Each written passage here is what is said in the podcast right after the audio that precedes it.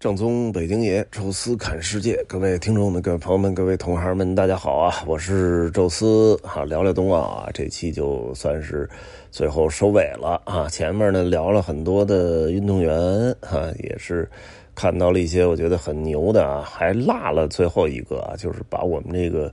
呃金牌的。朋友圈给凑足的啊，凑足九张朋友圈九宫格的这第九块金牌叫葱桶组合。一开始我还琢磨呢，怎么叫葱桶组合呢？因为这个韩聪是葱啊，这隋文静这仨字里没有桶啊。后来查了一下啊，说是他们自己说的，说小时候这隋文静这个没有腰啊，上下一边齐，所以有一外号叫桶啊，所以他们俩凑一块就是葱铜组合啊，这俩确实。是，呃，给我感觉是真的太稳了啊！尤其是最后拿金牌那一刻啊，前面那个绝对是超超超水平发挥啊！因为什么呢？那个就是解说里说到了，就是他们的这三个动作啊，每一个的动作成功率都没超过百分之五十。你想想，百分之五十的百分之五十的百分之五十，就剩下。这百分之十二点五的成功率了，在这种情况下，在冬奥会的大赛场啊，就是要完成一个成功率只有百分之十二点五的这么一动作，感觉就真的是拼了，而且真的是完成的特别好啊！我搁我看啊，就光看这电视就觉得压力特别大啊。结果人家那俩上去吧，其实也没。搞什么特别难或者特抓眼球那种动作，就是感觉上就是稳，冰上稳如狗啊！就是你你找不出一点毛病来，啊，人前面又又领先啊，这组又确实是。呃，就感真是那种就是难以撼动的实力啊！这个之前咱们有时候这个看别的项目的时候就能感觉到，就是你这边哪怕已经超超水平发挥了，人家那边只是稳稳的正常发挥啊，还是把你给摁住了。就好像咱这踢足球似的，跟人家巴西队踢一样啊！就是你即使在这个超超水平发挥，即使再蒙上两脚，那也没戏，人家。但凡是认真一点，马上就完蛋，啊！当然就不说足球了，一说就又生气。呃，咱们还是说回冬奥啊，这个运动员就说到这儿吧。嗯，给我印象特别深的其实是开幕式，呃，之前从来没看过这个冬奥会的开幕式啊。这个也确实是因为呃时间的关系吧，因为正好那天好像初二还是初三，呃，又是这个农历的立春，呃，正真是一个好日子，我估计也是确实。是这么挑的，而且这次呢又找的是张艺谋导演，呃，给做的这整个的这个安排啊。夏季那次奥运会啊，就是二零零八年，确实是把全世界都震了。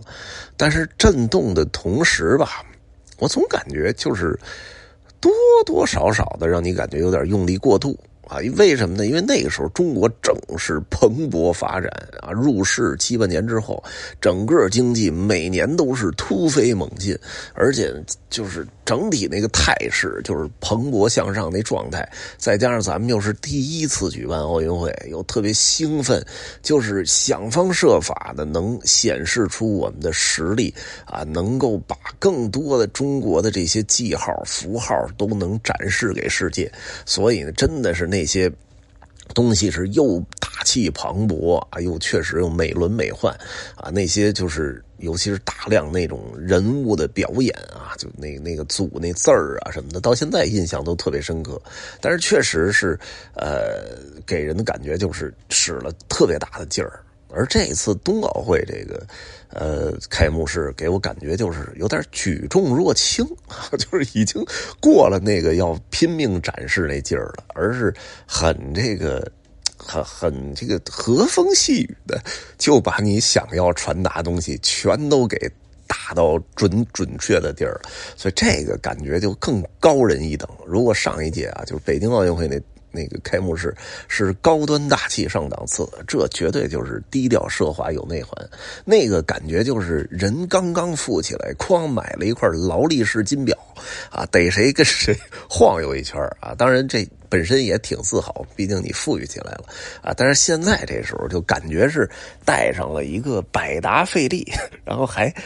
悄没声的把这个袖口给拉上一点你只能看见半个啊，就是感觉知知道这是一好东西，但是看不太清楚。哎，这感觉就特别好。你很难能看到那种就是一堆人呐，完了就搞那种特别大的东西啊，这个都没有。就是第一个项目，感觉人还多一点就那些小草，然后就就就就是。哎，随风飘荡着，变着各种颜色，然后突然，啊，这边出现一小孩一吹，变成蒲公英了，上去了，砰，然后就。结合那个烟花，那就感觉一下就震了。然后剩下的就是你能感觉这科技含量之高，那大屏幕，包括那个像瀑布屏一样啊，配合的这这种这种感觉之好。哎呀，就是说这些东西都是硬核的科技的东西了，不是说人大家无数次的彩排啊。当然这也需要彩排，包括那些电子设备的反复的这种演练。但是这个就能 太能看出你这。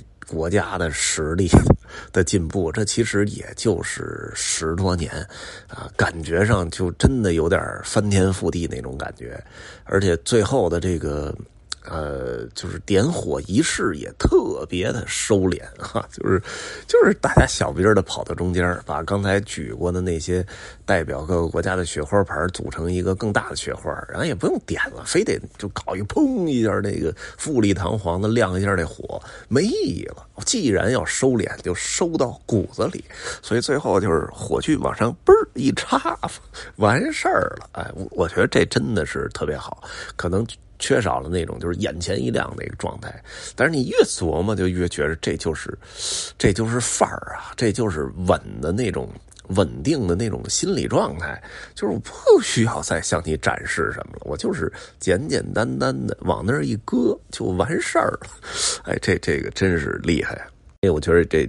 这。张导啊，也是经过这十多年的，呃，这个沉淀吧，确实跟原来也不一样了。因为张艺谋导演在二零零八年之前拍的片儿，可都是那种特炫目啊，什么什么这个英雄啊，什么满城尽带黄金甲的色彩之斑斓，但是就是没啥故事情节。而之后的这十来年啊，除了那长城可能有点这类似这感觉之外，啊，像后来的发的很多的电影，其实。其实都是很有内容的啊，像那个影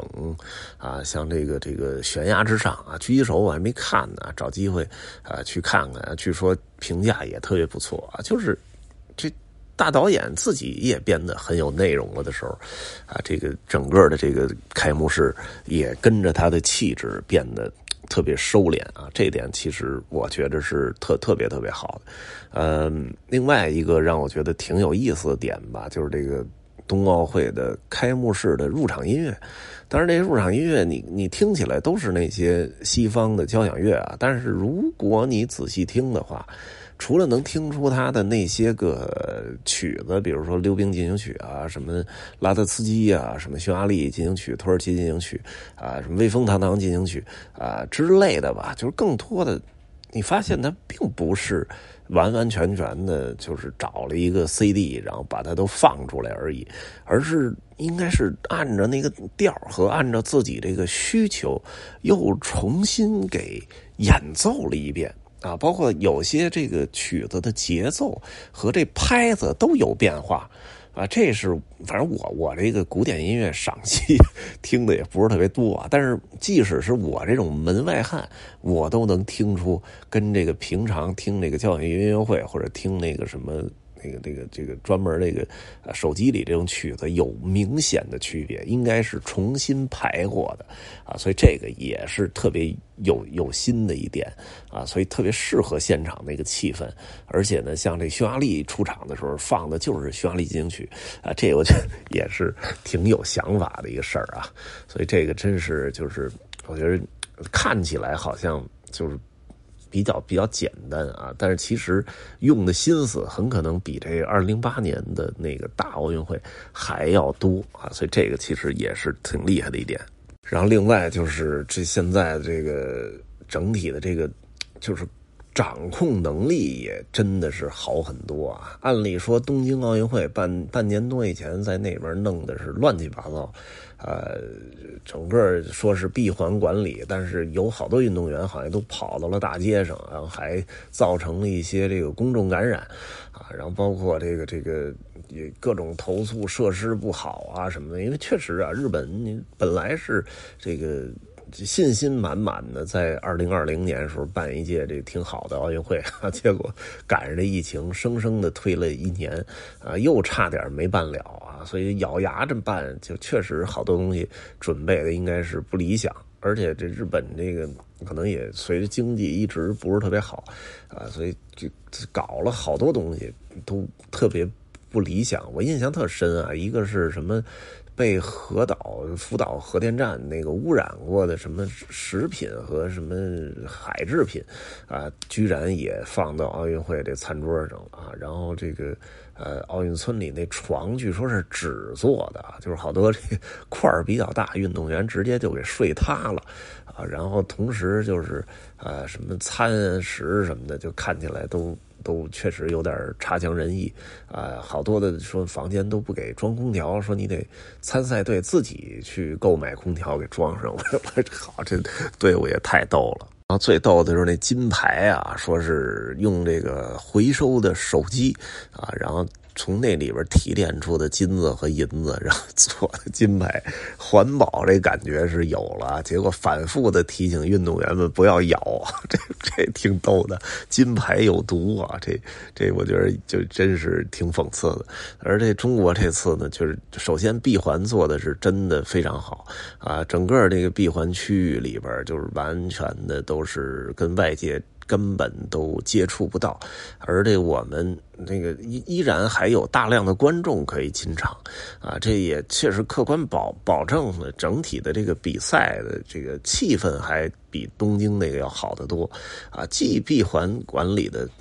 万无一失，就截止到目前没发现一起啊，因为运动员带来的病毒而感染到了这社会上啊，这其实也是特别好。呃，再一个呢，就是没有干扰到北京的任何的秩序啊，因为那时候本身北京也是呃过节啊，可能人也比较少啊，但是确实呃。对我们的干扰非常小啊，这也是，呃，让我非常惊讶的。因为北京奥运会那时候可正经是一直持续了很长时间的单双号限号啊，就是完全您是单双号开车，这个就比较恐怖啊。那北京这这次冬奥会可一直是维持原先的限号措施没有改变，只是。在有些道路上多了一条奥运车道而已，啊，这个你注意避开就完了，其他的几乎没有任何的其他的改变，所以对我们影干扰又小啊，然后管理的又这么出色，这其实挺厉害的，而且这科技感也完全超越日本了，这是之前都想象不到的，什么无人汽车呀，然后包括这个这个。这个可以升降，还甚至好像还能按摩的床，啊，最牛的是就是这个。自动机器人餐厅啊，这我觉得在冬奥会结束肯定会开放啊，而且这开放之后估计可能应该持续很长一段时间都是爆满的，哎，但是我还真的有意想去试试打卡一次啊，看看这机器人餐厅，因为之前去试过那个蓝色港湾那个滑轨餐厅啊，那我觉得就挺有科技感的，跟这比那就就完全就是原始社会啊，这就完全是。你你扫码点单完了，直接就那边就机器人就给你炒，炒完就倒到那个盒里，这边就直接就按着你那个号就。就都到你脑袋顶上，把这菜给降下来，这这我觉得太牛了啊！就是一一方面体现了这个科技感，同时这对隔离这事儿也是一个，就是交叉避免交叉感染，每人一小格哎，然后正好降你那儿，你踏实吃，吃完就走。哇，这我觉得这真是。太有想法了啊！所以这种，我觉得都是咱们这次啊，让我觉得就看完特别自豪啊。之前北京奥运会，你自豪呢，别人说你你你还是国家重视，然后你你们这全民皆兵，然后去去努力保这奥运会啊。等等等等吧，就是可能还有很多这话啊。但是这次比完，你就可以就是很轻松说，嗨，这这这奥冬季奥运会嘛，这稍微的搞一搞啊，就就可以搞成啊，就是也没有什么太大的心思，就是你可以就是很这个轻松的说出这话来啊，就是这个这个怎么说呢？就是装啊，这事儿现在也给你足够的装的资本啊，这是。我觉得特特别逗啊！行了啊，这冬奥会呢，就跟大家聊这么三期吧，也把我的看的这些感触都跟大家聊了聊啊。我还真的勾起了一些这个冰雪的方面的一些兴趣吧。没准明年啊，我也尝试尝试啊，自己去滑滑雪。虽然咱这岁数已经有点大了啊，可能也就会滑，也不会滑成啥样啊。但是其实，呃，这个其实我觉得就是奥运会的魅力吧，就是通过看了这些比赛之后。勾起你的兴趣，越来越多人滑啊，越来越多人去玩，才会有涌现出越来越多的运动员。这个其实才是奥运会最高的一个宗旨啊，促进大家的。更多的去参与哈，行了啊，这期呢就说到这儿吧，咱们呃下期再跟大家聊聊别的话题，有什么想说的，欢迎大家在音频下面留言，也欢迎大家在听众群里留言，微信搜索“宙斯”微信号这六字汉语拼全拼，加入之后会邀请您进群，也欢迎大家呢关注我们在喜马拉雅的另外一个内容含量更高的音频节目《宙斯看欧洲》啊，咱们下期啊继续聊。